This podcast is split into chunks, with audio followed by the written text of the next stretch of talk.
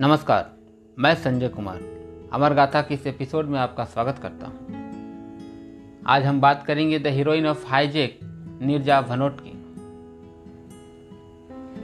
5 सितंबर 1986 जगह जिन्ना international airport, Karachi. सारा हिंदुस्तान शिक्षक दिवस मना रहा था। जगह जगह में भारत के प्रथम उपराष्ट्रपति सर्वपल्ली राधाकृष्णन की जयंती पर कार्यक्रम हो रहे थे।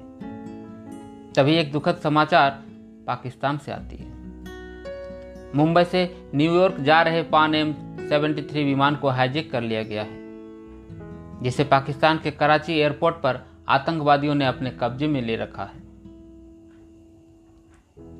हम बात करने जा रहे हैं the heroine of hijack Neerja Bhanot की। इनका जन्म 7 सितंबर उन्नीस को पिता हरीश भनोट एवं माँ रमा भनोट की पुत्री के रूप में चंडीगढ़ में हुआ था। पिता हरीश भनोट पत्रकार थे।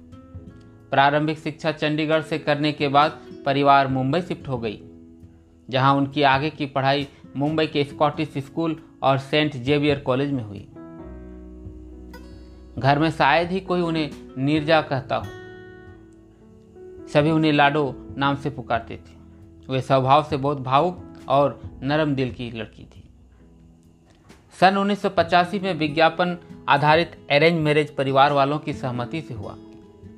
वह अपने पति के साथ खाड़ी देश चली गई, जहाँ उनके पति काम करते थे। वहाँ उन्हें दहेज के लिए प्रताड़ित किया जाने लगा, तंग कर, किया जाने लगा। तंग आकर वो वापस मुंबई अपने माता पिता के पास आ गई। अभी शादी के दो महीने ही हुए थे।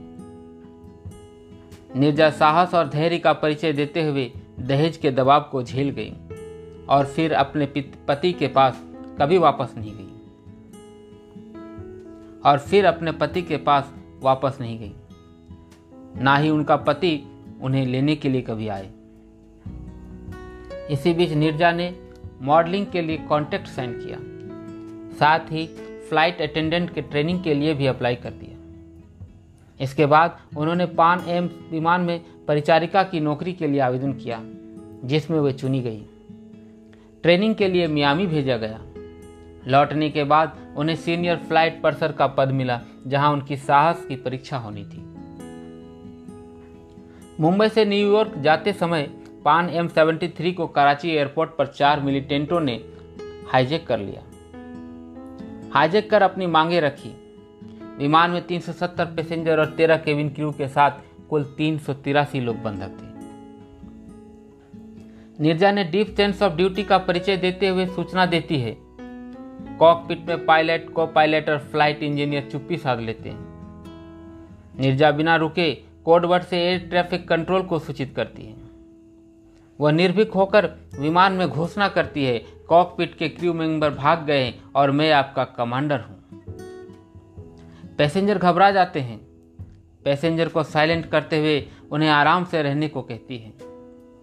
इस बीच वो लगातार अपने काम को करती है। लोगों के लिए खाना एवं अन्य सामान परोसती रहती है। निर्जा को लगता है कि मिलिटेंट अमेरिकन को क्षति पहुँचा सकते हैं। इसलिए वे सभी इकतालीस अमेरिकन पैसेंजर के पासपोर्ट को छुपा देती है। हाईजैक किए हुए सत्रह घंटे बीत चुके होते हैं।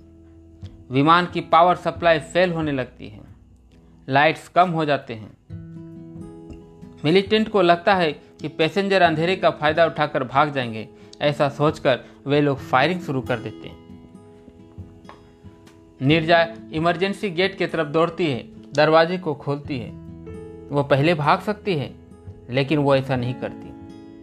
पैसेंजर को वो एक एक कर निकालने लगती है। जब वो तीन मासूम बच्चों को निकाल रही होती है, तभी उसे मिलिटेंट की गोली लगती है, और वो वहीं गिर जाती है। मरने से पहले वह सभी को निकालने में सफल हो जाती है।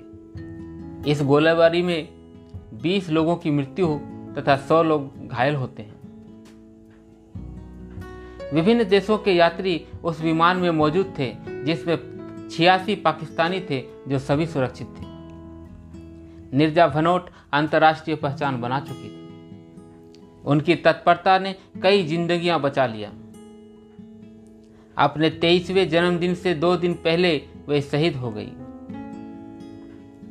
भारत सरकार ने सर्वोच्च नागरिक वीरता पुरस्कार अशोक चक्र से उन्हें सम्मानित किया।